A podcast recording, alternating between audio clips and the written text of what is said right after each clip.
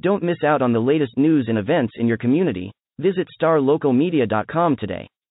Sign up for our newsletter and stay informed on all the latest stories affecting your neighborhood. And if you're a local business owner, let us help you reach your target audience with our effective advertising solutions. Visit starlocalmedia.com and take the first step towards staying connected to your community.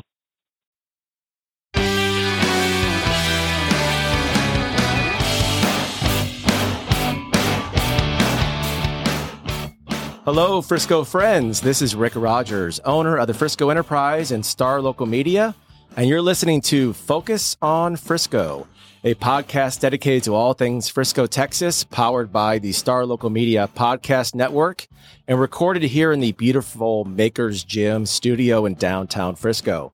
With me today, as always, is our amazing co-host, Audrey Henvey. Hey, Audrey. How you doing? And we have a special guest in the studio and that's none other than Mayor Jeff Cheney. Mr. Mayor, how are you? Doing great. Thanks for having me. Well, thank you for being here. And we talked a little bit before we hit the record button. We're going to try to cram all hmm. things that are going on in Frisco, Texas in 45 minutes. And it's going to be a tall task because there is no shortage of developments and happenings and news that's happening in our beautiful community. And but we're going to give it one heck of a shot, are we? That's right. All right, let's do this. Let's do it. All right. So it would be, I think we'd be remiss if we didn't start the conversation with talking about the outgoing city manager, George Purifoy. George is retiring at the end of June. We're recording this on June 16th. Um, as mayor, you know, how would you talk about the legacy, the impact that George has had in three plus decades as the city manager of one city, Frisco, Texas? Yeah, it's pretty amazing. I mean, he, the, Frisco is the city that George built. Um, to think that he came here when Frisco was 5,000 people, and now we're sitting over 225,000 people. And usually that growth requires a different city manager at every single stage, different skill sets, you know, different thoughts. Um, and I think that's the great skill that George has, which is he has been able to evolve as a city manager, um, adapt his skill sets as Frisco needed it. And so that's why it's so rare you see a city manager um, stay in their position for that long, but Very especially rare. a city that's changed as much as Frisco has. So, real quick, funny story on George. So, a lot of people don't know that the town he was city manager of before Frisco was Columbus, Texas. And that's where my wife grew up. Really? And so, George actually knew Dana as a child um, and was best friends with Dana's parents. Um, and so, when he was leaving Columbus um, to come to Frisco, Columbus was then 5,500 people, and Frisco was 4,500 people. I think Dana's dad was one of the ones that was trying to talk him out of it. You know, why would you make you know a move to a smaller city? You know, what what does Frisco have for you? And he just saw the vision. He knew what was going to be coming. And now, 35 years later, Columbus is still 5,500 people. So he made a good move. that's that's amazing. That's, that's, a great story. That's the kind of behind the scenes stuff that we want on this exactly. podcast. Um, Um, as mayor, I mean, how is there anything you can share of, of what what George is like in the room when when when you're discussing projects, when you're you know discussing city managers? I mean, what type of leader is he? You know, George has always built his leadership on a foundation of integrity, um, a foundation of trust. You know, his handshake is his bond. Um, you know, and that is something that set a great example for council members. I mean, I consider him a mentor, certainly. You know, I think we all aspire to be more like George. But you know how he um, interacts with people is, you know, he rarely says anything, um, and so he he sits back and he listens first, which I think is hard for a lot of pe- leaders to do, is to listen first. The whole saying that you know you have two ears and one mouth, you know, and so use your two ears more than your mouth. Um, but when he gets ready to speak, you know, he has kind of this thing. We all know he's getting ready. He kind of sits up in his chair and he takes a deep breath, and then the room gets quiet and then we listen to what George has to say, and his opinion, you know, resonates with us. And it's kind of funny as you know, a young council member, and certainly as mayor, you know, we'll have all of our discussions as council member, and then when George gets ready to speak, we're like, "Oh my gosh, I hope I just got it right," you know. and um, so, and his his voice, you know, is spoken through a megaphone, even though he has that kind of quiet leadership style. Mayor Cheney, I think, you know, we've been preparing our section to honor George. We've been talking to Dan Hunt and Jerry Jones and to people like the NTTA, um, all of these, you know, people who have helped make Frisco what it is. But George is at the center of that. And it's been so cool to see the list of people who are speaking to the legacy that George is leaving. Can you talk about, you know, what made George such a strong city manager over 30 plus years? You know, you see names like that. I mean, we're blessed in Frisco to have the best of the best who want to invest hundreds, if not billions of dollars in our community. Um, you know, it's a who's who's list. And so part of the reason why they are willing to do that is they have to trust the city, you know, and the people behind the city um, with their investment. Um, and so that's why politics is important. You know, people come to Frisco because we're you know stable community, stable leadership. They know that they can you know do their development for 10, 15, 20 years. And George is at the center of that because um, people trust him. And they know if they come to do business with Frisco, he's going to do it the right way. He's going to honor our commitments and we're going to do what we told people we were going to do. And then they do the same. And there's almost this expectation, and every one of those developers will tell you that, oh my gosh, if I'm doing a project in Frisco, I've got to up my game. You know, and these are the best people that do the best projects already. Wow. But then they come here and they say that, that this, the bar has been set and there's this expectation level. Um, so, you know, I think trust is, is the biggest thing. But, you know, George is, I mean, he's a brilliant mind. I mean, he is a deal maker. You know, he can run things in his head, he's very creative. And so, you know, putting together these complex deals, you know, if you asked him, that's the thing that gives him the most juice, the most energy. Sure. He just loves it. Um, and he's a master at it. And every deal has been crafted differently. Um, you know, and ultimately it's been a benefit not just for, you know, our developers and our partners, but also the citizens of Frisco who's benefited. And every deal we look for the win-win. You know, there's no such thing in Frisco as a win-lose. Like where we're trying to get you know the best in the bargain or our partners are trying to get the best in the bargain and they have that same mentality too and the pga was like the perfect example of that where kind of all his skills that he's developed over 35 years he had to tap into every single one of them because there were so many partners in that deal um, quite frankly so many egos in the deal. And you know it was all about hey we can't worry about who gets credit for this deal you know that you know we're all you know working together and it has to be a win for every single partner. And everyone gave a little bit and we got to the finish line. And i think truly george is the only person who could have navigated all that and gotten that deal to the finish line. Wow. That's amazing. I you know mayor cheney i've been blessed to live in frisco for 11 years i've seen it go from i think 110000 to over 210000 in that time i've been obviously more involved in the frisco community over the last several months one thing I've noticed in just the short time in these last few months is how humble George is. Oh, yeah. I mean, and that's pretty rare considering the impact that he's had, but he is not one that likes the spotlight, is he? He does not. You know, he doesn't even like to show up to the groundbreakings and the ribbon cuttings. And if we force him to, you're going to find him at the back of the room. it's, it's, yeah, and, that's you know again I think goes to his a testament to his character and um, just I think it's going to look, we're going to look back at this time, you know, 10, 20, 30 years from now and just realize the impact that he had on the city of Frisco, no question. Absolutely. So, you know, let's talk a little bit about that impact. And we're going to spend the next, oh, 10, 20, 30 minutes, and we're going to take an audio tour with the mayor around Frisco and talk about all the developments, all of the great things that are coming to the city that the residents can take advantage of that's going to continue to make Frisco a great place to live. And we're going to start right where we are in the rail district and downtown. And Audrey, I know that you had a story in last or in this past Sunday's edition on some of the developments planned for the rail district and downtown. What would we like to talk about in terms of what the residents can expect? Well, I think, uh, first of all, thank you, Mayor Cheney, for talking with us for that story about the downtown. I think you gave some great insight about what the vision of the downtown could truly be. I loved the fact that you mentioned, you know, this could be like the Star District. This is exactly what it could be. So, can you talk about, you know, kind of that importance of having a, a downtown district that is so vibrant and does have that kind of attraction? Yeah, the downtown for any community is the heart of the community. You know, kind of sets the tone and it's the heartbeat. And, you know, a story I love about the rail district. And so my oldest son, Zach, he's very inquisitive on urban planning and real estate and development and always asking me questions. And I kind of had that bright light moment. Um, you know, probably it was probably seven or eight years ago, and him and I were um, sitting in the hot tub. It was just the two of us, and he was just asking me questions about the city of Frisco. And one question that kind of knocked me over was, you know, he was like, "Dad, um, everything in Frisco is so great, it's so amazing except for our downtown. Our downtown is terrible. Why is that? And I didn't have a good answer for him. And how old is how old is he? He is now a freshman. He's going to be a sophomore in college, college. but this was gosh seven years ago, so he was probably 13 years got old it, back then. Okay. Um, And that became a mission. It became one of my passions for my campaign for mayor is that, you know, I'm going to, you know, make my son proud one day and the rail district is going to be someplace that he says, hey, you know, that um, it's a great place to go. And so that was a frustration, I think, of council for many years is we really wanted it to happen. But, you know, sometimes government gets in the way if they try to force things too much. And so, you know, we would always taken the position as the private sector has to lead this, um, the evolution. And, and that's what's happened. You know, you've seen that over the last five years.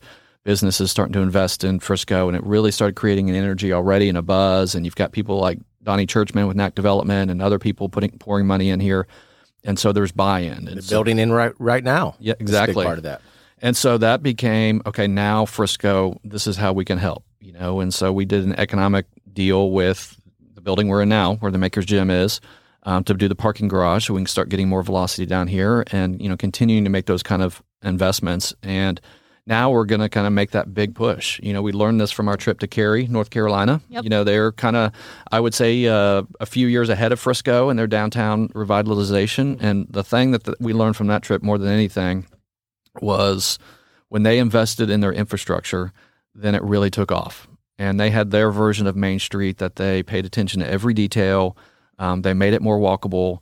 Um, and then all of a sudden, the businesses started seeing this investment. They started reinvesting. And now they're going through this phase of building a park in the middle of their downtown. Um, and so that was under construction and it's really going to take off. And so that's where we're at right now is we're about to go through and kind of do that same plan where we lay our infrastructure. Um, so we've got currently roughly $15 million to redo Elm Street, redo Main Street, um, make it all more walkable um, bring the sidewalks out further, um, and it's just going to create this whole new energy when you drive down Main Street, where you're going to see patios kind of spilling out on there. It's going to be easier to cross back and forth. But the big thing is going to be, you know, the uh, plaza that gets built. That's what's really going to take the rail district to that next level. So closing Fourth Street, making that a permanent park, um, permanent stage, um, is going to create, you know, just this vibrancy and kind of the heart of the rail district. And you know, as I mentioned for the story, you know, there will be a time very soon when people just know they want this experience. That uh, people will say, "Let's go to the rail district, and then we'll figure out where we're going to go to dinner, or go listen to some live music, or you know, whatever kind of entertainment is happening." And so, really excited about what's happening um, down here, and I think we're going to see some big results. Yeah, the district will become a true destination. Absolutely, they figure out where they want to go after that. I wanted to jump on that. You mentioned this wow moment of seeing those renderings for the stage area, I think specifically. Can you talk about, you know, what what council was able to see and where do we go forward from here on moving towards that vision? You know, of course, our consultants showed us the pretty pictures, which is more than the budget we currently have. They're really good at that. Yeah, that's so strange, right? Um, but it it really cast a vision, and you know, I mean, there's there's ways that we could cut corners. You know, save a few dollars. You know, we could you know, not do Main Street quite right, where you still have to have the ramps, you know, and so forth. And you know, I, I applaud council with taking the mentality of, you know, you get you get one shot to do it right. Um, you know, we got to look at this as far as a, you know, 30, 40, 50 year decision and not just try to shortchange it just to, you know, get it done or save a few bucks. And so, you know, I think that's what our engineers are looking as far as how can we do it all in one fell swoop. Um, but um, yeah, seeing the the renderings of the plaza and the stage, you know, you just picture what we want it to become. You know, you can come down here and you know, you just know there's going to be live music out there on a Thursday through Saturday night. You know, and when you're ready for that, then you uh, you come down here. You know, one thing I always like to say, a line I use is, we're being very intentional about creating different experiences in Frisco, um, and so the line I like to use is, you know, my wife can wear high heels on Friday night and flip flops on Saturday night. I mean, we've kind of got it for something for everyone, and that's been a very intentional, you know, programming that we're doing. I like that. High heels and flip flops. awesome, awesome. Although, if she was in the room, she says she hates wearing high heels. um, okay, let's go ahead and hit the tollway and go north, and then we're gonna take we're gonna go west on PGA Parkway, and we're gonna talk about PGA Frisco, and you mentioned a little bit, obviously, in talking about George in terms of how how that deal was put together, and there were a lot of pieces to make it happen. But it's happening, and it's it's near built. It's going to open in spring of 2023. You have had the chance to play the course. So first, I'm I'm, I love golf. I know you do too. Uh, so I'm gonna we're gonna geek out here for a little bit, Audrey. Sorry, uh, but just um, you know, what was your first impression of playing the course, and which course did you play? Or I both? Actually, I got to play both. right. Yeah, I got to play both, and so you know it definitely lived up to the hype. And you know they actually invited um, members from the top 17 courses in the United States to show it off to them, and then they polled them kind of at the end. And the results that they got back is that when this course opens, when this facility opens, it will be known overall as the number one golf complex in the world, and that both golf courses will be considered top five courses. Um, and In Frisco, Texas. right here in Frisco, Texas. Unbelievable. Um, you know, they say that when the 2027 PGA Championship is played here, PGA Frisco will become one of the most recognized golf courses in the world. Um, and that's pretty incredible. So it's going to be a destination. The Omni's already talking about these pre bookings that they have off the charts. Um, and so, really, really exciting. Um, the course, the East course is the championship course, and it is hard. Do you want to say what? Did you keep score? Um, you know, we almost ended up going. We kind of went to a modified scramble at one point. Okay. our foursome. um, you know, it is it challenges even the best golfers, but it is a made-for-TV golf course. I mean, every single hole we were stopping and taking a picture. Like, I cannot believe how beautiful it is. And then we go to the next hole, and it would be just as beautiful. And so, there's these three metal bridges on the course. And I believe I heard the cost is something like three to four million dollars for the three bridges. And they're just these architectural, iconic elements of the course, but they were actually put into the design of the holes. And so I remember specifically you go play hole number eight, which is a par three, and this metal bridge is framing up the backdrop of the green that you're shooting for. Um, and it's just spectacular. And then you go around to nine and you're hitting parallel along the bridge, kind of going alongside of it. Um, and then hole 13 is going to be the postcard hole. It's going to be one of the most famous holes, and it's um, a long par three surrounded by woods um, that sits on this elevated green, just beautiful. And then it drops off to the creek, you know, like a 50 foot drop to your left.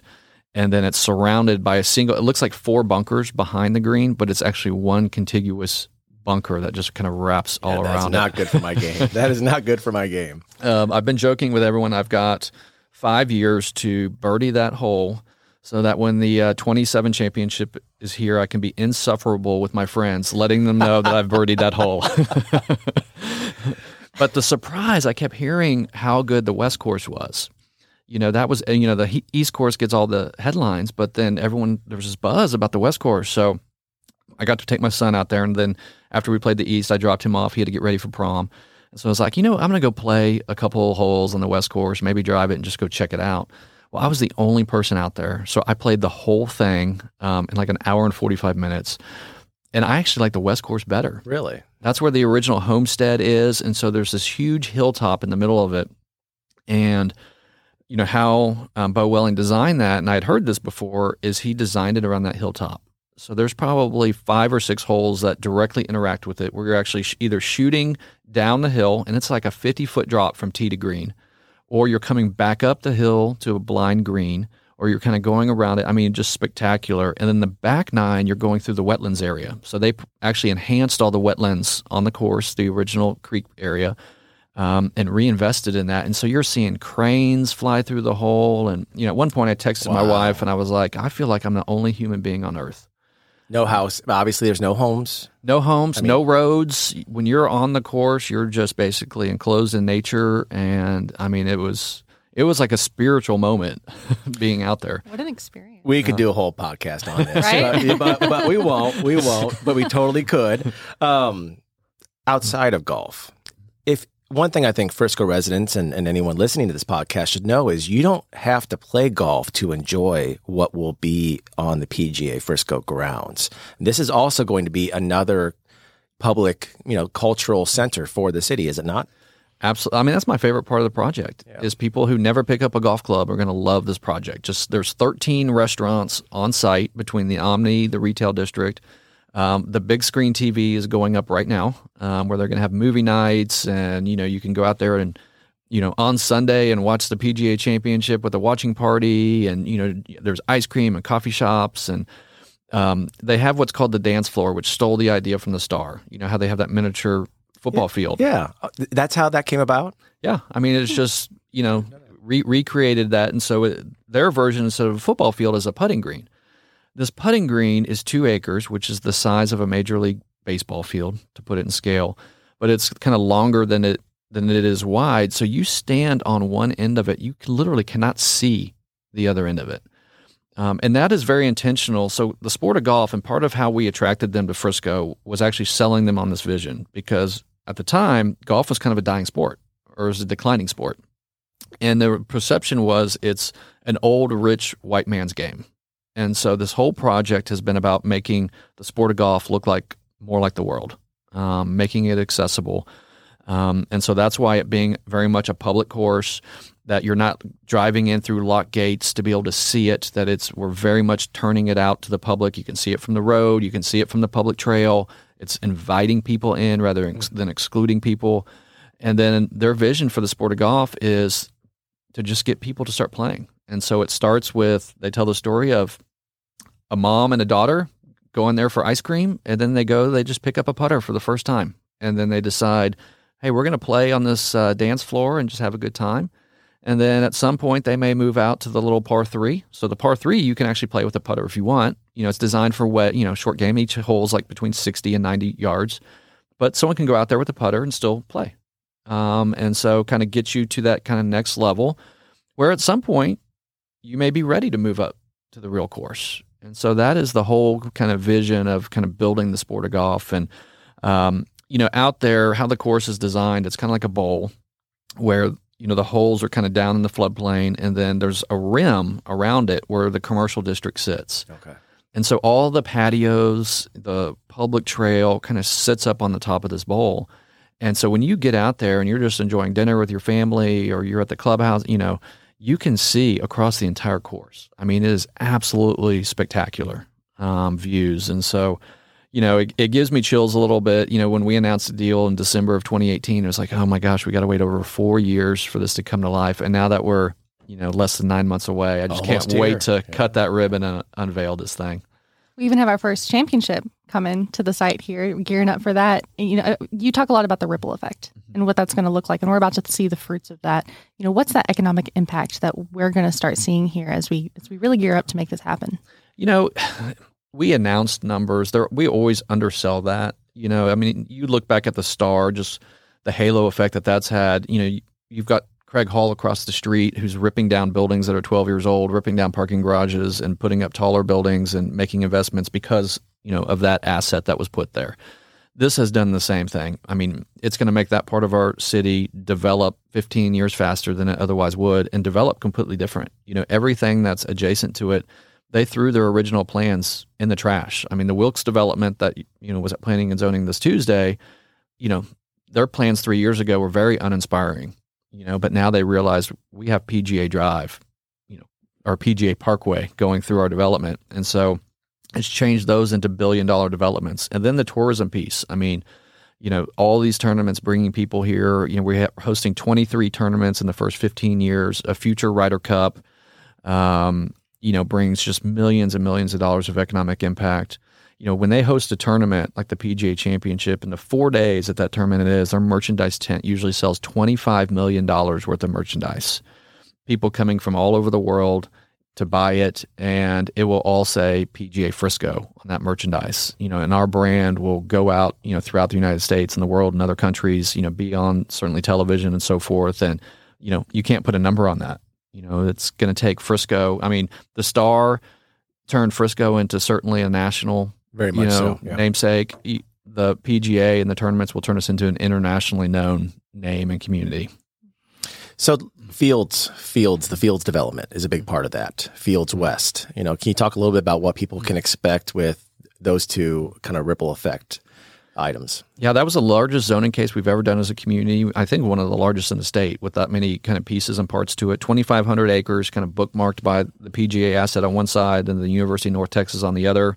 So it was designed in nine different villages to kind of take advantage of those different from residential, which, you know, the preserve, which will be a gated community right on the course, will be probably the most expensive address in all of DFW. Um, Wow. Yeah, and then the ones that are being built right now will be right behind it. Um, so a lot of rooftops that are going to be delivered in that area. Um, Fehmi Karahan, who did Legacy West, um, he is a partner with um, Hunt Real Estate in this deal, and he's kind of the mastermind designing it. And he is very proud, as he should be, of Legacy West. In fact, we got tired of him stealing corporate relocations from Frisco. We've become good friends now. Like you know, we recruited him to to be our quarterback now, um, and um, you know, he learned a lot though from Legacy West, and so he's building his bigger, better version. You know, so you know, he would say that if he had to do Legacy West again, he'd he'd do some more open space in it. Um, that there isn't open space. And so the the main ro- road, I think it's Windrose Avenue, that goes through Legacy West is uh, 2,200 feet in length. And so the one that he's developing for Fields West is 2,500 feet in length. And it actually will terminate on a park and a plaza and an amphitheater and this chain of lakes concept to kind of solve what he thinks he's missing from Legacy West. Um, that's where the Ritz Carlton has announced it's going to go, and so you know when it, that's all said and done, we you know we expect it to be you know the bigger, better version of what he did in Legacy West. So we're real excited about that. Great. You mentioned UNT, and I know on a Cary trip we visited Research Triangle Park, and we talked about you know what was the drive behind visiting that area, and we talked about you know now that we have this tier one university coming to Frisco, you know there's a real chance here to kind of leverage that for business opportunities. Can you talk to us about what that's going to look like? Yeah, that was a major win, um, and it's almost impossible to get a university like that in your community because of politics, and you've got to get you know other universities to sign off on it, and just how that deal came together. Um, they've been an incredible partner. Um, you know, there was a you know a lot of hard work, a little bit of luck with the land site that we found. You know, as far as how that that was put together, because what happens is universities don't want to pay for land, and land in Frisco is very expensive, and so quick story on that is when we acquired the 350 acres from Baxter Brinkmann for that property, it was initially for park space. Well, the area along Preston Road has a lot of elevation change to it, um, which is not valuable for parks, right? It's too expensive to develop and design um, to do the grade changes. And so we didn't know what we were going to do with that piece. But then it flattens out, which is perfect for sports fields. Well, when UNT came on board or was interested, that was perfect for them. Universities love to build into elevation. You know, it creates architectural interest. You know, they want to step up and down. They don't want flat land. So it was very valuable to them, not valuable to us. So it became just this perfect, you know, intersection of that to be able to say, yes, we can donate this land to you. And then the parks then become intramural fields. You do shared parking arrangements. It was just this perfect marriage. Well, part of that was the big strategic vision of, you know, to get you know Fortune 500 type companies like we're trying to get here, you know, you have to have that kind of institution in your community. We learned that from Cary. We've learned it from anywhere. That is just a critical asset to it. So that changed the game in Frisco. I mean, it's already changed the game as our ability to recruit these, these types of companies, and that's why you know just here in the last couple of years, you know, we're now on our second Fortune 500 brand to just, you know to call Frisco home, and those two won't be the last certainly. Um, you know, they want it to you know, basically for you know research and development, obviously um, for their workforce, you know, as far as access to talent, and so um, you know that was certainly a game changer for Frisco. So let's uh, take a little bit. Let's get back in the car, in the audio car, and and uh, head south a little bit and talk about the urban legend that is truly coming to life, which is Grand Park. Grand Park. Um, you know, it's funny part of what got me to run for city council in 2007 is I read, um, may have even been in the Enterprise, uh, probably was, um, an article about the dream of Grand Park. And this was like in 2006. I was like, I want to work on that project. And that's ultimately what motivated me to run for city council. And hmm. now here we are 15 years later, and you still cannot get on the property. Very frustrating for me. Um, and so, you know, the big hangup has been obviously Exide and the cleanup, and you know that has been over 10 years struggle, you know, going through multiple bankruptcies. You know, we finally got control of it. We finally got through TCEQ, um, who's the organization that runs these kind of environmental cleanups for the state of Texas. Um, and we're literally days away from finally getting our permit, you know, to start that cleanup. Um, realistically, the cleanup of their old site and the creek is probably a five year process. Um, but this is a park. It's so big, um, over a thousand acres in total. You know, and to put that in perspective, Central Park in New York is 800 acres, um, and it will be built in phases. You know, over generations. But we don't want to wait five years to get started. I mean, there's part of the park that certainly is not impacted by the cleanup. So we're starting to kind of work through that phase one. Um, but what we've decided is we've owned this property for so long. It's time for people to allowed to, to start just getting on it, Sure. to start seeing it, understand the scope, of the scale. And so we're having a program we call Play Primitively, which is you know just to kind of temporarily mow some trails out there do a temporary parking lot and there'll be you know kind of a walking and running loop that's a little over three miles in length um, that's put out there so people can start seeing it and start using it um, I think you made a comment during the town hall that it's kind of your goal to be able to do your Thanksgiving run yes on those trails. are you Am I- going to join me Um, sure. Is that a commitment? it's on the record. Audrey wants me to run in the 5K for the 4th of July. We are planning on the I firecracker know, run. I know. I got it. I need to start training now. Um, but I think that that Yeah. was your that's your goal, is it not? It is, and, and they said they're going to deliver so i'm looking forward great. to that yeah That's great. And you, I know that green space, as Frisco continues to grow, the importance of making sure that there's green spaces for quality of life for parks, it seems to be a priority for the council and for city leadership, is it not? Yeah, I mean that's certainly a passion of mine. I think if you had a council bingo card, um, you know, anytime I said the word open space, it would be bingo, because I probably say it every meeting. There's Um, a good idea. Now there's a promotion. We can, you know what? Let's, hey, let's write that down. Write that down. Got it. I got it. Um, you know, one of the things that I'm most proud of, um, you know, as mayor is kind of day one. You know, I had this vision of requiring commercial properties to have open space, and so back in 2017, um, it was the first ordinance of its kind in the country, never been done. Um, but we council put in place that every commercial property had to have a minimum of 10% open space, and it had to be aggregated in minimum sizes to create really parks in every development. And back when we did our park master plan, I was a, um, a council member. This was probably, gosh, 2015, 2016. I actually told the consultant that I want you to consider our commercial property as part of our park system. And they just like their head exploded. They're like, "What? That we don't know what that means. Why would we do that?" And I was like, "Because we, that's how we think here in Frisco. We do con- consider that part of our park system." And so they went and they did this whole report, and then a year later they gave it to us, and it didn't have it in there. And basically, I was like, "I'm not adopting this until you go back and put it in there." And so they did. Fast forward to post COVID world is now you're dead on arrival if you don't have that. And so, you know, we weren't necessarily thinking COVID. We didn't know that was coming. Sure. We just knew that we wanted to commit to open space, not in the community, but in our commercial properties. And you're starting to see those come out of the ground. Hall Park now doing a $30 million park. That's the size of Clyde Warren. Even our retail corners, you know, kind of one of the first ones that came out of the ground was at Eldorado and Legacy, where the Chipotle is. Um, and you know, the developers at first were kind of kicking and screaming because they were like, "Well, this is not how we do it." You know, they like to pull the same plans off the shelf, just rinse and repeat. And you know, a hundred percent of them have later come back and said, "Thank you for making us think different because we get higher rents, we our tenants are more successful, and we love the projects. And this is how we're now going to do our future projects um, going forward." And that one little site there, um, I think it's the number one performing Chipotle in the country. I've heard. I mean, they're just off the charts. He's building the future phases, and it's just you know kind of beautiful, beautiful. But besides that, it's also our parks. So um, Northwest Community Park and Frisco on the Green are some of our most aspirational parks we've ever done as a city. Um, I encourage people to go look at the plans of what's about to come out of the ground. No, they're they're amazing. And you know, there's again things are kind of changing in a post-COVID world where people value trail systems more, kind of being in nature, um, and so that's kind of how we're thinking about our future park spaces.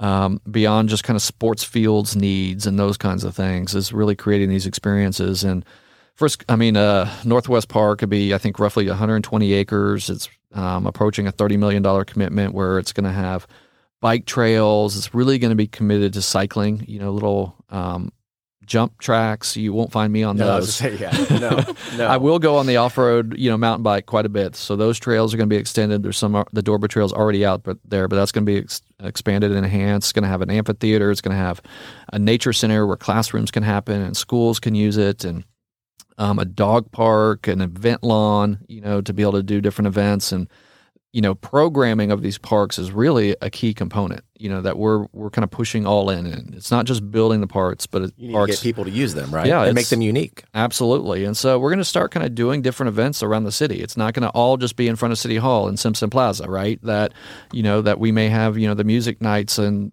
Northwest Community Park or do events there. And, you know, we, we want people to kind of use different parts of the city. You know, you may live in Northeast Frisco, but be willing to drive, if you've programmed it right, to the Northwest Community Park to see what's happening there. So, um, the whole part of our city, that whole part of our city was designed with the trail network in mind first. And so there are, I know just in Fields, there's 25 miles of connected trails where you do not have to cross at grade. What that means is you don't have to use a crosswalk sign. You know, that the trail either goes underneath the road. Um, and so the whole part of the city is connected via that trail network. You can get from our very, let's see, northwest part of our city, you could live in Hollyhock, get on a bike, and ride all the way to the University of North Texas without crossing a street. It's unbelievable. Hmm. Um, and so that's what our part of our, that city is going to be known for. It's going to be known for high walkability, um, people who like to be active, you know, that, hey, on a Sunday morning for brunch, rather than get in my car, let's hop on the bike as a family and, and go to Fields East or the Link and, you know, or Firefly and, and, you know, have our brunch there. And um, just going to be really, really extraordinary.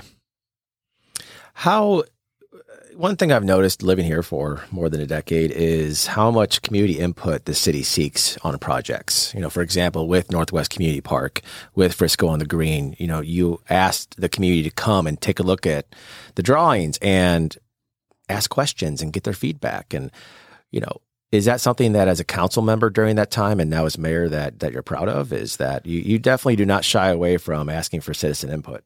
Yeah, at the end of the day, that's our job. Is you know our our organizational chart here in the city of Frisco is the citizens of Frisco are at the top, you know, and then followed by mayor and council. And so you know we have to listen to deliver not necessarily what we think people want, but what we hear that they want. And so we do lots of surveys. We collect a ton of data. Um, one of my favorite things as a council member, and I still do this, is I loved asking people, "What do you leave Frisco for?" And the answer has changed over the years. You know, that, you know, at one point it was, well, I have to go to Plano for my bulk goods because, you know, there's a Sam's Club there and there's nothing in Frisco. Okay. Well, we went and got Costco to solve that. It's, you know, there's no great restaurants with patios. If, you know, if you want to look at a parking lot or anything but a parking lot, you have Gloria's, but you don't have anything else, you know, and so going back and kind of trying to fix those things. Um, now we actually use cell phone data. It's a little scary, but we use a company that solves that question for us. I think I've done an article on before, um, which is, you know, they tell us where people in Frisco. We, so based on your cell phone data. Now it doesn't say where you like to go specifically, but it's aggregated data. And it was interesting. The top places people were leaving Frisco for was, you know, to go to historic downtown districts, to go listen to live music, um, to go to brew pubs. Um, and so that's Check, part of check, I know, check. No. that's why we're kind of making those investments and solving those questions. But the same thing kind of happened with our parks. People were like, we want more trails, we want more natural spaces. Um, and so if you're not continuously asking those questions, you know, then you're not delivering what people want. I think the the vibe in the room kind of changed when we got the announcement that Grand Park was was so close to opening. I think everyone perked up in that room on the fourth floor at the City Hall. You know what? How soon can we look forward to being there? Um, for Grand Park, Yes. Um, well, I mean, I think that they committed to by Thanksgiving, people will start being able to kind of use that first trail. And then, you know, later this year, I think we really want to look for, um, you know, a phase one that we can really start. That's part of kind of why I wanted to do this trail as well, is because once people start using it, then it's going to be easier to just start.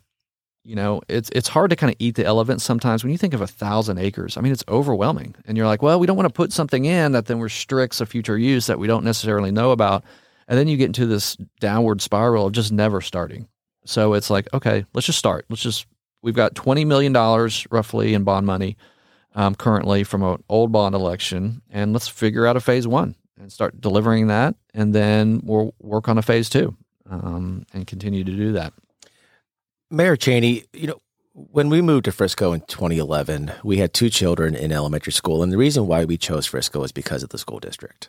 We moved at the time from a small community in southwest Missouri called Neosho, Missouri, town of 12,000. Um, and one of the things that we noticed right away is at the time, even then, how how diverse Frisco was. And now, fast forward to 2022, that diversity has even grown even more. So, as the mayor of the city, and as you know, obviously someone you know very invested in making sure Frisco is always um, a destination place to live, talk about how the city handles that diversity um, to make sure there is inclusion. And I know that there's the Frisco Clu- Inclusion Committee that is very uh, passionate about that. But just what are your thoughts on on the diversity of Frisco and and the value of that? Yeah, that's something I'm really proud of as far as how we've embraced that as a community. Um, you know, our mission is that, you know, here in Frisco, pretty much everyone is for, from somewhere else, me included. Uh, and so, you know, our line is once you get here and you call Frisco home, we want you to feel safe and we want you to feel welcomed.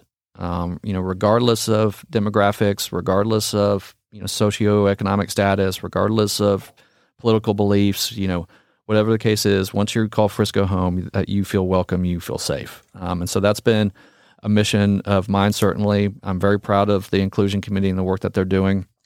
You know, one big part of that is the tone that you set from the top.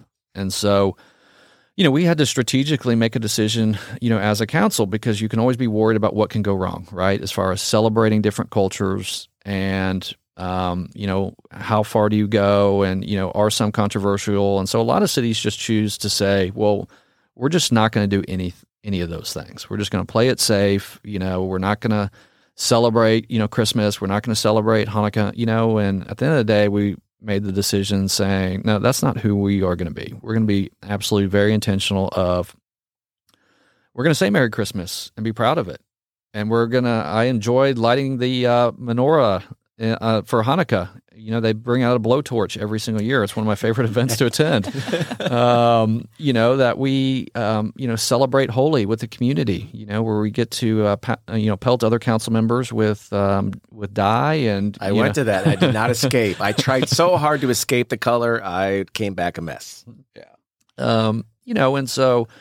Um, when people see their leaders kind of embracing, you know, their cultures, um, you know, I think it, it goes a long way. I mean, we still have work to do. I think the next evolution that we're trying to get to is where people are there's a curiosity for people that you know not, you know I'm doing these things you know certainly because I'm the mayor but we want to get other people to say you know what I want to know my neighbor Mhm. I want to go try the Indian restaurant you know I want to learn the culture I want to you know when there are you know Christmas lights on their home and it's not Christmas, I don't understand why. What are they celebrating? Um, and so that's kind of where we're uh, trying to be aspirational is to start getting residents in our community to start doing that and saying, I want to, you know, if there's a new mosque or temple built not, you know, near my community, why don't I go to the open house and just learn more about it? Um, and so, um, you know, a lot of work being done towards that.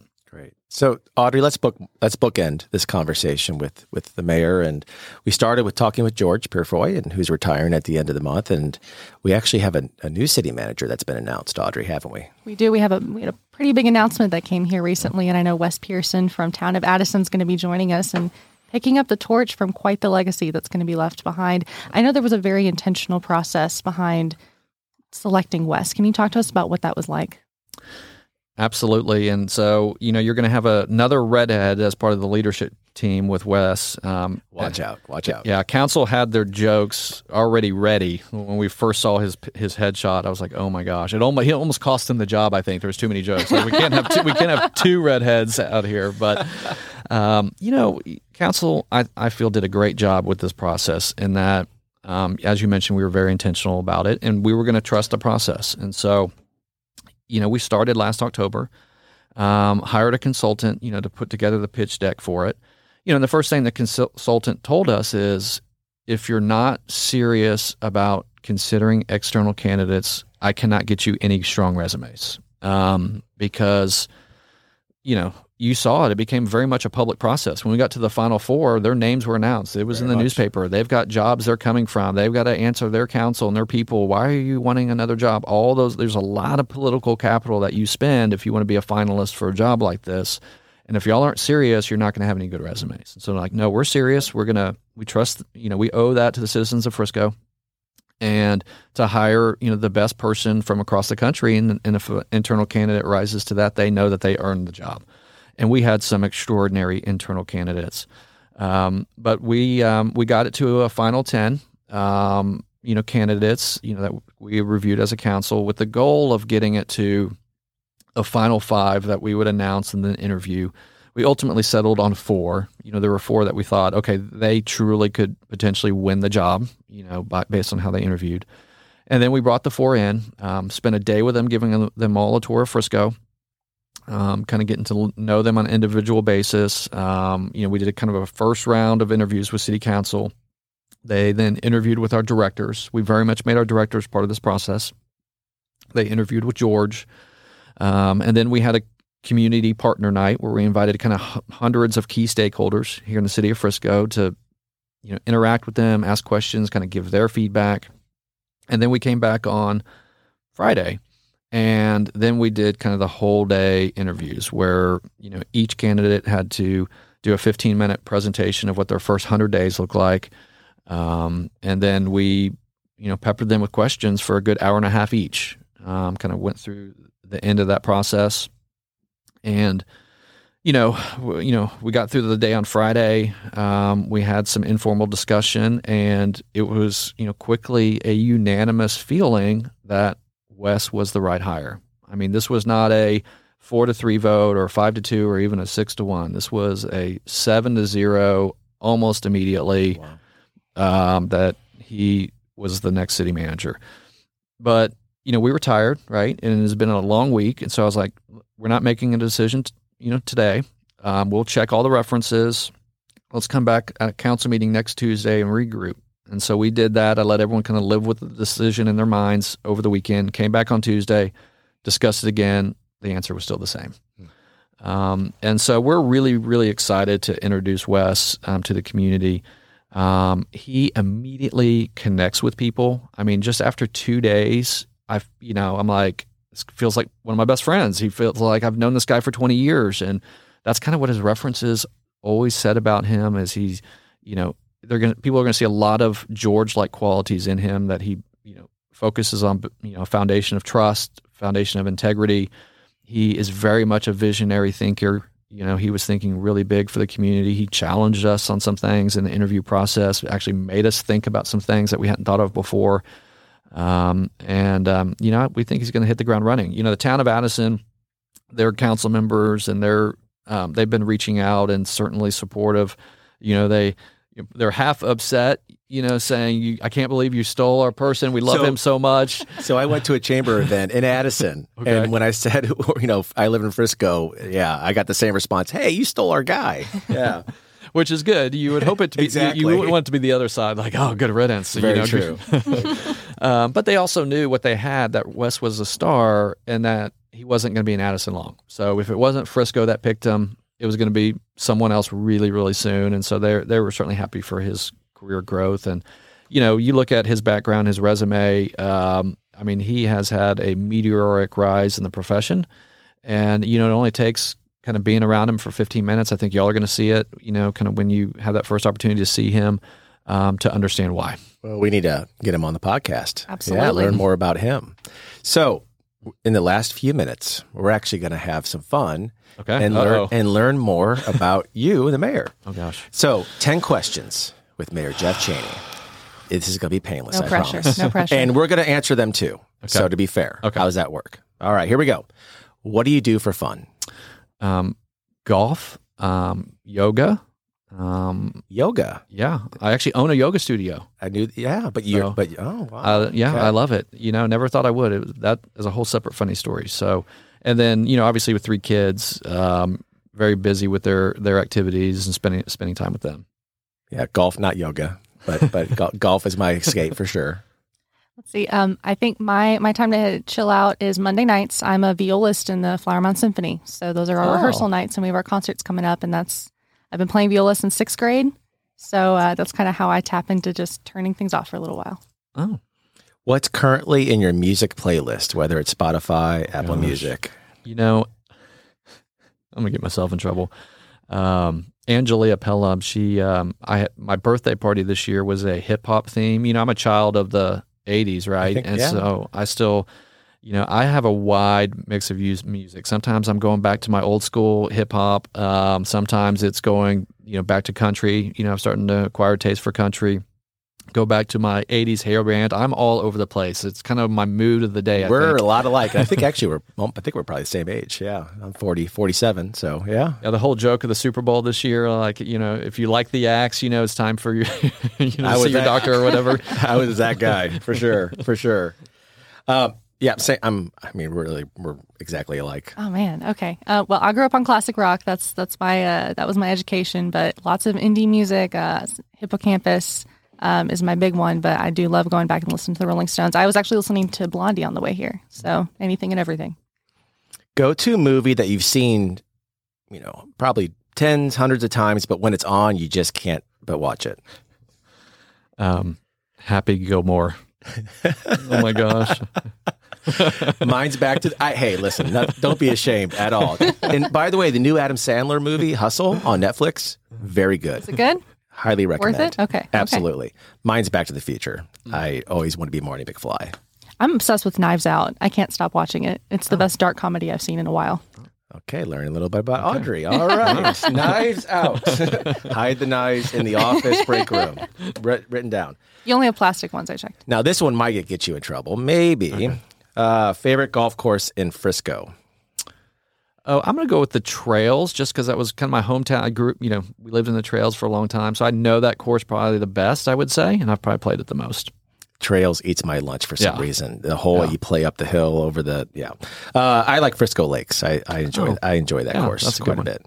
I have no point of reference for this question. Uh, we got to visit the PGA course um, here for a preview to the KitchenAid Championship that's coming up. So I guess I'll have to say that one. There it was go. pretty beautiful. There you go. Morning person, night owl. Night Owl. Yeah. Same. Night owl, Same. yeah. Same. All right, we all equal there. What is your must-have app on your phone that if you didn't have it, if it got erased, you would be lost? Oh boy. Um, so I am a UT sports junkie, and so I've got my little UT football message board app. That is the first thing I and probably the last thing I check every day. Fair. All right. So I'm a I love baseball and I'm a Cardinals, St. Louis Cardinals junkie. I'm originally from St. Louis, so that is uh, that would be mine. Oh my God, My, my answer's boring. I was going to say my email app. Can't survive without Oh, that. that's a that yeah, that's a yeah. I don't think I would mind mine being deleted. yeah, yeah. Trust me, I wish that would just go away. Period. Yeah, good, good answer with your boss on the podcast. I like Appreciate that. it, Well yeah. done, Audrey. Always well hear- done. yeah. Well done. All right, barbecue or Tex-Mex? Tex-Mex. Tex-Mex. Yeah. Yeah, easy. Ideal vacation: chilling on a beach or go go go explore. Chilling on a beach. Mine's chilling on the beach, but that's only been the last few years. When I was a little bit younger, it was go, go, go, explore. I was Chevy Chase vacation, trying to get everything into seven days. Now, just put me on a beach and, and keep keep bringing the frozen drinks. I want to go, go, go explore the places I can chill. Does that count? Like, I want to find places that are ambient that I can enjoy, but I want to do different ones throughout the vacation. I don't want to stay in one place. shops. Yeah, I, I I know you too. You well, get Audrey. You just want to find coffee shops. You get it. Favorite concert you've ever been to? I'm going to go with my first concert I ever went to, which was um, Bon Jovi. Um, and uh, opening act was Skid Row, very first concert. Nice. Um, oh, I do have to say, I am a Justin Timberlake fan. Like in my next life, I would just love to be Justin Timberlake, you know.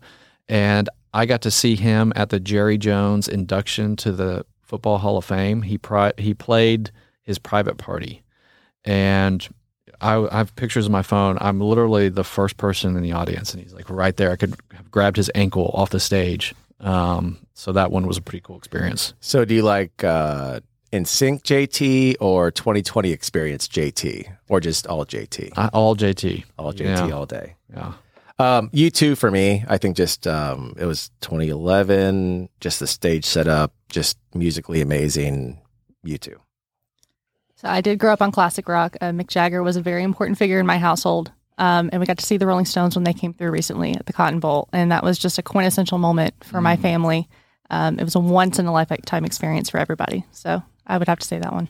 Now thinking back, I'm kind of mad at my answer. Uh, Paul, actually, Paul McCartney, which was I think three years ago today, that in my Facebook memories. So yeah, Paul McCartney's probably one B. Yeah. So my wife, she's a George Strait fan, and I've been suckered into buying farewell tour tickets. Oh, no. I think six different times. I'm like, okay, George, this, uh, uh, I'm over this. he's the he's the country star like Kiss, uh, you know, with their farewell Yes. tours on the rock Yes. side, right? Yes. All right, last question. What do you want your legacy to be? oh boy, I know it's a Um, serious one, but we're gonna we're gonna end on a serious note. When you know, looking back, when you're, uh, know, maybe when your time with the council and as mayor is, is complete, um, you know, what what do people, you know, what what do you want people to remember your your time? Golly, man, that hit me square in the, the between the eyes there. Um, you know, I mean, you always want to be thought of uh, that you left it in a better place than you got it. Um, you know, and about this community, it's it's really been about building. You know, so you know, former leaders and with George there, it's you know, every mayor that's come through is built upon the successes of those that have come before them. Um, you know, that we couldn't have done the PGA had we not done the Star. We couldn't have done the Star had we not done Rough Rider Stadium. We couldn't have done Rough Rider Stadium had we, you know, not done the Velodrome. You know, to start learning how to do them. So, you know, just that we continued to to build and you know became kind of that international city of excellence. Uh, you know, I think I like to think that we've kind of taken it to that next level um, where we're getting Fortune 500 companies, getting the attention. Um, you know, but at the end of the day, um, my number one driver is I wanted Frisco to always be a highly livable community. Um, you know, that we had these great, um, you know, amenities that people could, you know, visit. You know, I joked I went to Toyota Stadium, watched a concert, and took me five minutes to get home. It's just unbelievable to think about. You know, but we want our parks to be the best parks in the world. We want our trails to be the best trails in the world. And, you know, that I, I think I define success in my mind. You know, if my children want to come back and raise their families in Frisco, then I think that will that will make me happy about my legacy. Well, I think that's the perfect place to end. Um, Mayor Jeff Cheney, thank you so much for joining us. This has been this has been a lot of fun, and we should uh, try to do this maybe once a quarter. Yeah. get an update from I love you. it. So, um, Frisco friends, thank you so much for listening to the latest and greatest episode of Focus on Frisco, a podcast powered by the Star Local Media Podcast Network. Audrey, this is going to be, you know, we got to find the next episode. We got to top this There one are for too sure. many it's good gonna be stories to tell. to top. There are way too many good stories to tell. Until next time, thank you so much for listening. You're listening to Focus on Frisco.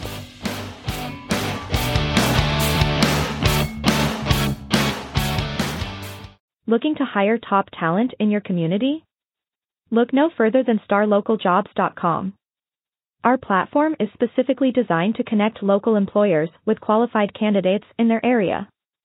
With starlocaljobs.com, you can easily post job listings tailored to your specific needs and requirements.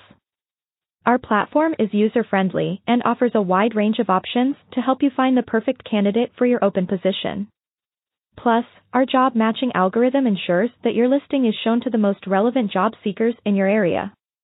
But that's not all. StarLocalJobs.com also offers a variety of resources to help you throughout the hiring process. From candidate screening to interview tips, our team of experts is dedicated to helping you find the right fit for your company. So why wait? Join the thousands of satisfied employers who have found their ideal candidate through StarLocalJobs.com. Post your job listing today and start building your dream team.